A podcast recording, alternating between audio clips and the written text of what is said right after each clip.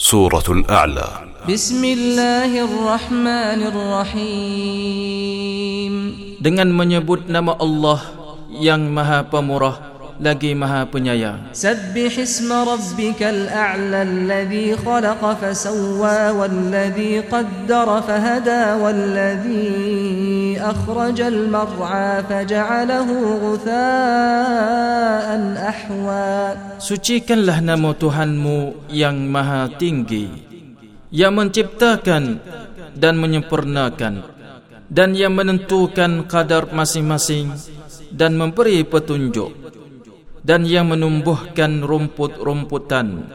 Lalu jadikannya rumput-rumput itu kering kehitam-hitaman. Sanuqri'uka fala tansa illa ma Allah. Innahu ya'lamul jahra wa ma yakhfa. Kami akan membacakan Al-Quran kepadamu Muhammad. Maka kamu tidak akan lupa kecuali kalau Allah menghendaki. Sesungguhnya dia mengetahui yang terang dan yang tersembunyi.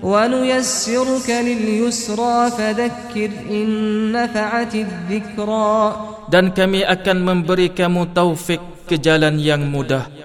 Oleh sebab itu berikanlah peringatan.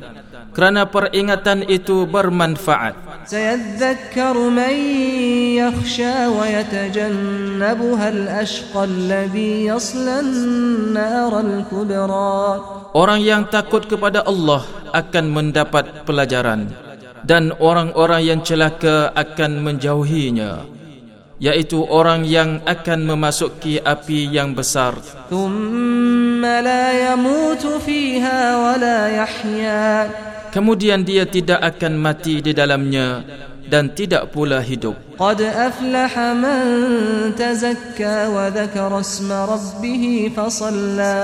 Sesungguhnya beruntunglah orang yang membersihkan diri dengan beriman dan dia ingat nama Tuhannya lalu dia sembahyang. Bal tu'thiruna al-hayata ad-dunya wal-akhiratu khairun wa abqa tetapi kamu orang-orang kafir memilih kehidupan duniawi. Padahal kehidupan akhirat adalah lebih baik dan lebih kekal. inna hadza la fi as-suhufil ula suhufi ibrahim wa musa sesungguhnya ini benar-benar terdapat dalam kitab-kitab yang dahulu yaitu kitab-kitab Ibrahim dan Musa.